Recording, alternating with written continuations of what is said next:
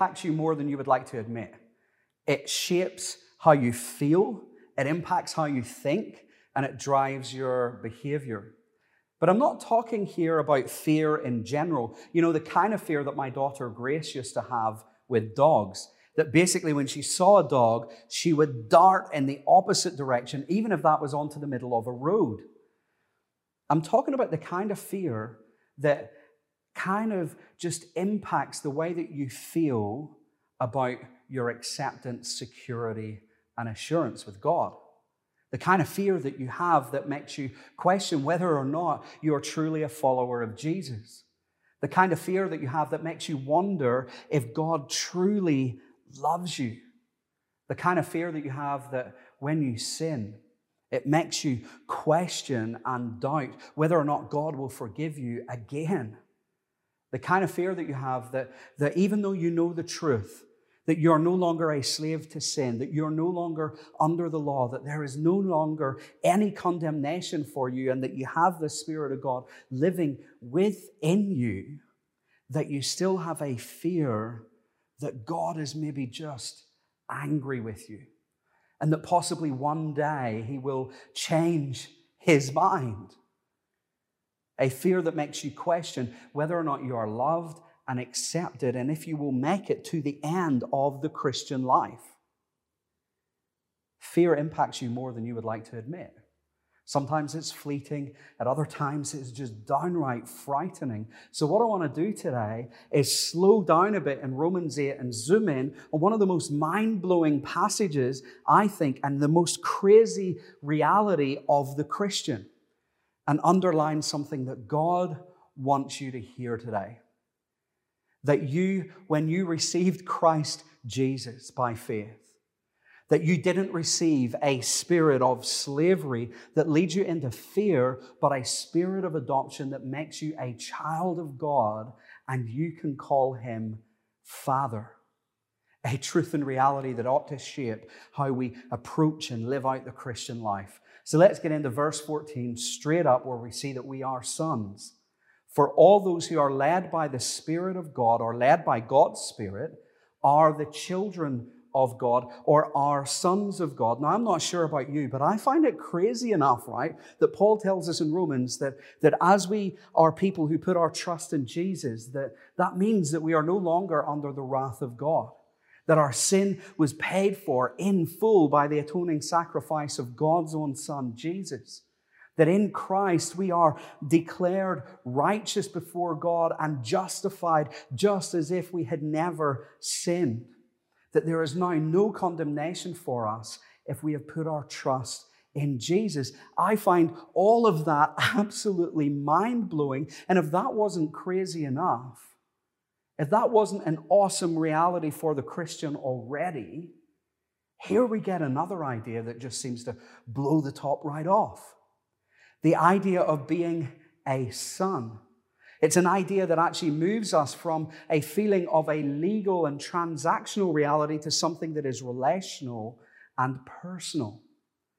And in fact, it's this idea of being a son of God that is at the very heart of the Christian life, which is why J.I. Packer is famed for saying that it is the highest blessing of the Christian that you are saved to be a son. Now, the idea of being a son seems quite exclusive and sexist, even, doesn't it? And you might wonder why I've chosen to say son and not child, like in the NIV version. Well, it's not because I want to be controversial. It's not even because I don't think that we can say child, because I do believe that we can read this as son or daughter or child to a point, and that's the way that we'll go on to apply it later on. But Paul's being very specific about his wording here, and the word that he uses is son, which helps us grasp some very important things when we think about this relationship that we have with God. Now, he does use the word children. He uses them in verse 16 and 17, but he's very specific not to use the word child here. He uses the word son. And the question is, why?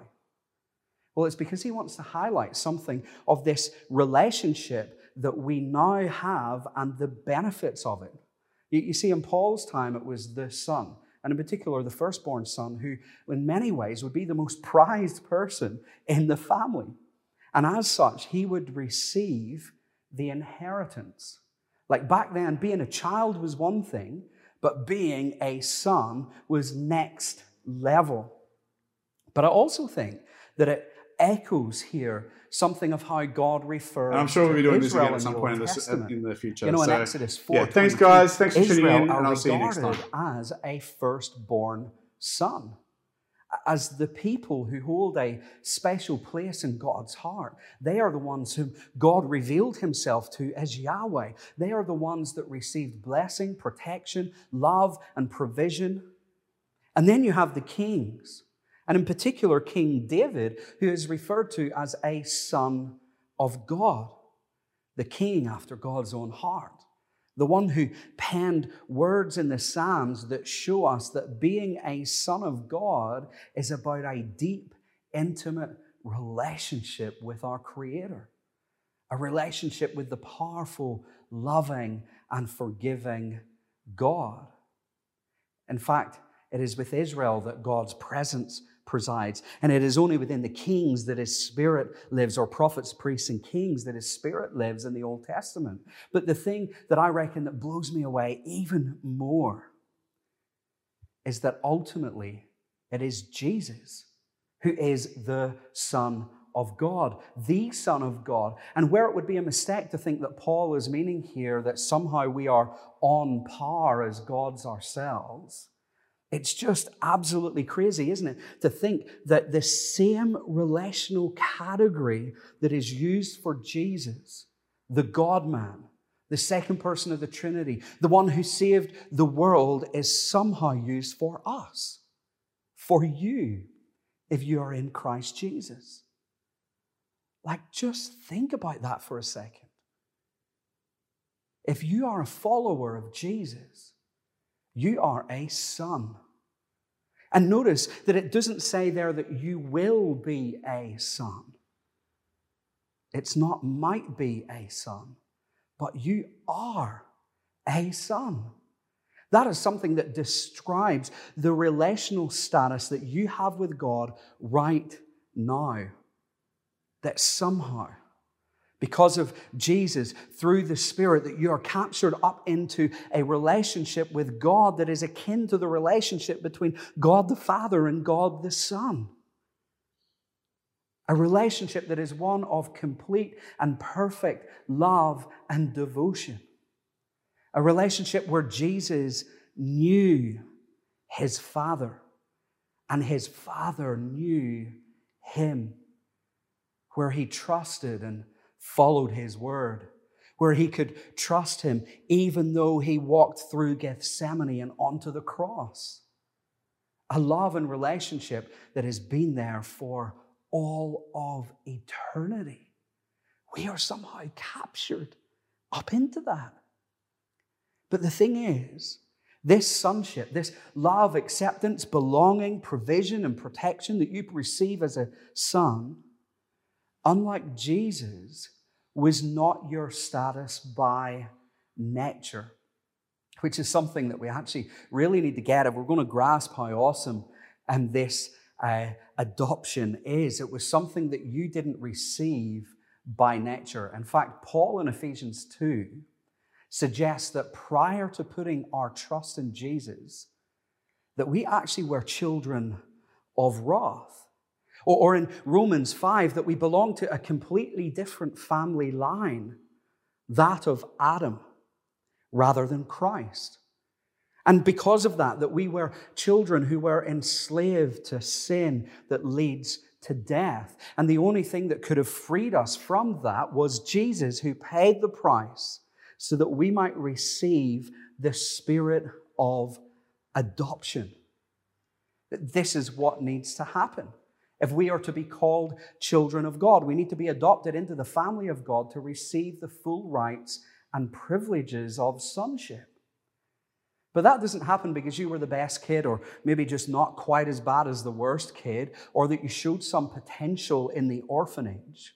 No, no, it happened because God chose to love you.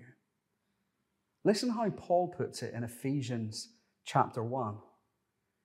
Praise be to God the Father of our Lord Jesus Christ, who has blessed us in the heavenly realms with every spiritual blessing in Christ. For he chose us in him before the creation of the world to be holy and blameless in his sight. In love, he predestined us for adoption to sonship through Jesus Christ in accordance with his pleasure and will to the praise of his glorious grace, which he has given freely to us in the one he loves. In him we have redemption through his blood, the forgiveness of sins in accordance with the riches of God's grace that he lavished on us. Isn't that remarkable? And, and did you notice the language there? He did that because of love, because it pleased him because of his grace that he lavished upon you to save you to be a son. And that means, like Jesus, the Son of God, you can refer to him not as God, not as the Holy One, not as the Almighty, not as Yahweh, not as Adonai, as good as all of those names and titles of God are. You can call him Father. God is no longer distant if you are his son. If you are one of his children through Christ, then he is present, personal, and paternal. You know, literally, as I was writing that sentence, um, my youngest daughter, Ava, came in and she interrupted me. And she just came in and looked at me and smiled. And she put her head on my chest. And she just stayed there for a moment saying nothing. And then she looked at me and said, I love you, Dad, and smiled and then just walked away again. That is just a small, small picture of what it means for you in Christ. The only thing is, God is a far better dad than even the best dad that we can think of. And if you're in Christ, then He is your dad. And He has given you the adoption papers when He gave you His Holy Spirit. The Holy Spirit is the sign and the, the seal that the adoption has been through and it will find its ultimate fruition and glory. There are no options, there are no return clauses. It's permanent and eternal. In fact, God wants you to know that this is the case, which is why the Holy Spirit even testifies with our spirit that we are indeed children of God. Did you see that? And, and he does that through his word. He does that through the times that you spend in prayer and reflection in God. He does that through the community of God's people in the church as they show his love to you and point you to him in and through his word. He does that at times through supernatural peace in tough situations. But the thing is, this is not always your experience as a Christian, is it? Fear shapes our thinking and behavior more than we would like to admit. Why? Well, I think we get a hint of it in the beginning of verse 14. You see, Paul has changed his language as he's went on. He's went from using language of saying that we are in Christ or of the Spirit, and here, and he uses this phrase of all of those who are led by God's Spirit. Now, he's not talking about guidance here, you know, where the Holy Spirit leads us in a particular direction or decision. Where I think he does that, that's not what's on view. In the context, the mark of the Christian or the evidence that we have accepted Jesus by faith is that we live according to the Spirit. That by the power of the Spirit, we are setting our minds on the things of the Spirit. We read that last week. That we are producing the fruit of the Spirit. And, and as we just look back to the verse before in verse 13, we see that it entails that we are actively putting to death the deeds of the body and fighting sin. Not that we do those things to become God's children, but because we are God's children. You see, because we've been adopted and, and accepted into this family, we should reflect the family that we're part of. Now, I once knew a family who adopted a beautiful um, boy, probably around about the age of four or five, and he had come from a pretty tough context. And they brought him in, they lavished love on him, they showed a commitment to him and made him see that their commitment to him was long term. It wasn't going to wane, it wasn't going to fade. And at first, and even though he was adopted, um, or even though he was loved and whatever, it was still kind of pretty clear that he wasn't their kid. He, he wasn't really acting and functioning as though he was part of the family. In fact, many of the things that he did and said and the way that he acted was just completely different to them, which was, of course, to be expected. But over time, that child started to look and sound like he was part of the family because he was accepted, because he was loved, because he belonged to the Smith family. It started to show. He actually wanted to start to please his parents, not to gain their approval, but because he already had it. And after a while, you couldn't have made any difference. You just looked at him and you went, He is part of that family. And as Christians who are adopted into the family of God, we should look like we are part of the family. And a sign that kind of tells us that we are part of the family is that we are led by the Spirit to produce the fruit of the Spirit and to put off sin. And one of the reasons I think that we fall back into fear and question our adoption status is where, where it kind of feels like the Holy Spirit isn't telling us that we are God's children, is because we are not being led by the Spirit. Sometimes it's because we have unrepentant sin. And Satan uses that to testify to us that we are not one of God's children. And that leads us to isolate ourselves from God and not bring our things to Him. And instead, we stay away. Even before we get there, though, I think that often, and what happens is that we do not nurture our relationship with our Father through the Spirit. You know, we're very good within our circles of church at picking up on the legal and forensic aspects of our salvation, that there is no legal condemnation now for those who are in Christ Jesus. But here, here it's the relational aspect. This is actually at the center of the Christian life. And, and we get so entangled often in thinking that this is about rules and we actually just forget that at its core, it's all about relationship. Mez McConnell, um, a guy who started an organization called Church in Hard Places, uh, wrote a book just simply called War Why the Christian Life Just Suddenly Got Harder. And he describes the experience of a Christian who um, is just not kind of feeling it. They, they're just not feeling the way that they used to. They want more. They are disillusioned and disgruntled that, that God isn't showing up for them in the way that He did. And He simply says, if we are not feeling it, we are not doing it. If we are not feeling it, we are not doing it. Which at first, when I read it, I went, man, that's a bit harsh. But when I reflected on my own experience, sadly, I saw that that was true. Certainly of me if I wasn't feeling it, it wasn't because God, my Father, was just not there. If you're not feeling it, it's not that there's somehow a reluctance from God towards you.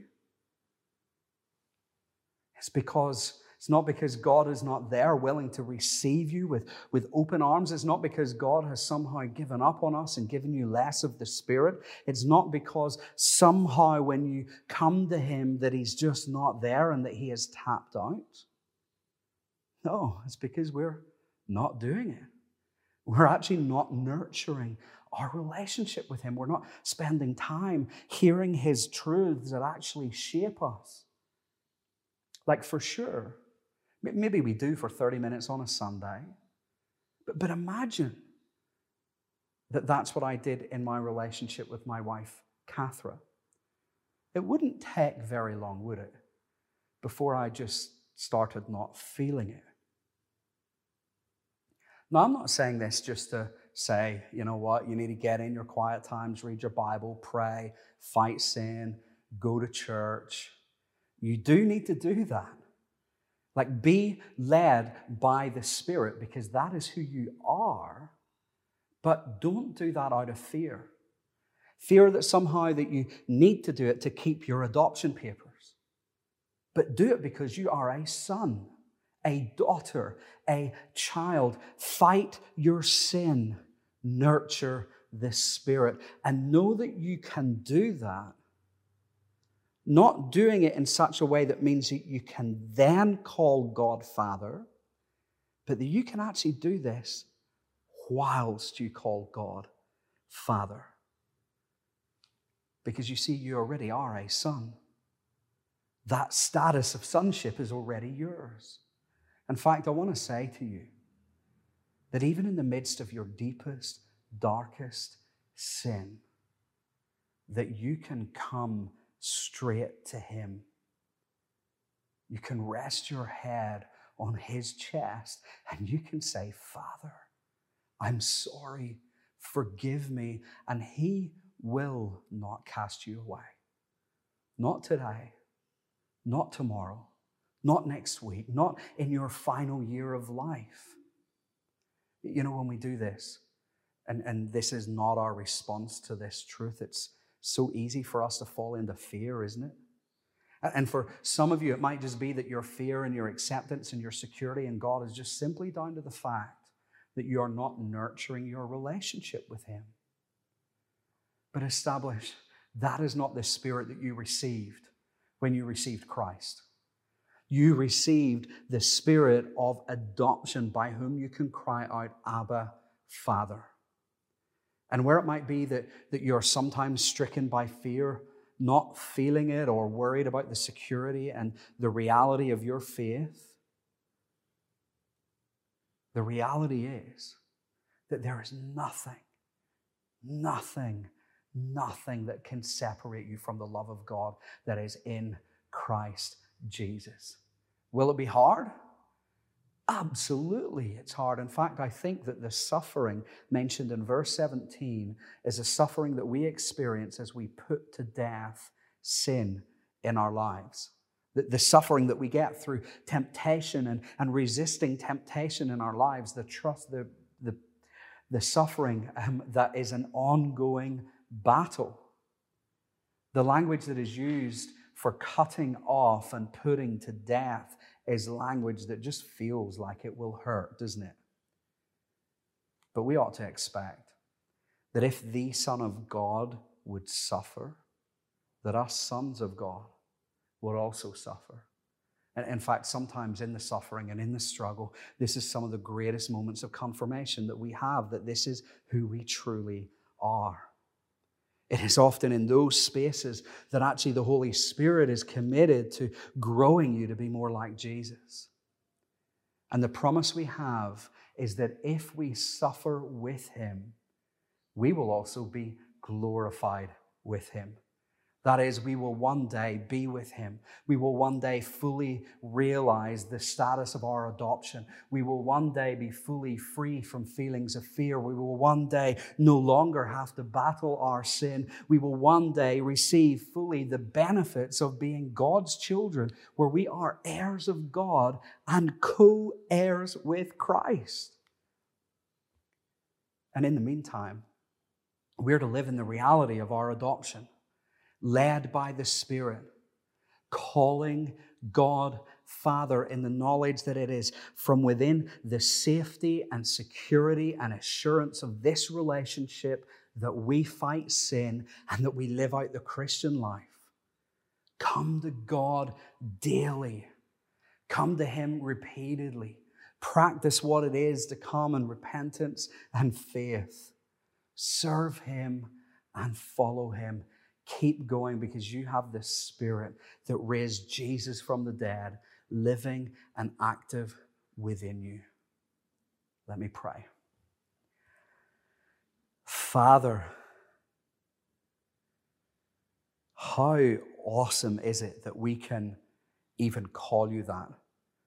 That we can come into your presence. In fact, that we can have your presence living within us through your Spirit.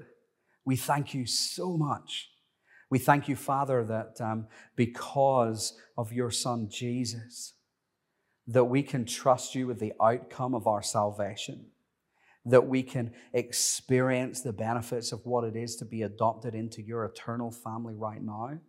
And Holy Spirit, we ask that you help us to keep on being led by you, where we will put to death sin in our lives and where we would be pleased to listen to your word and to follow it, and where we would more and more, as we walk with you, look as though we are part of this heavenly family for your glory.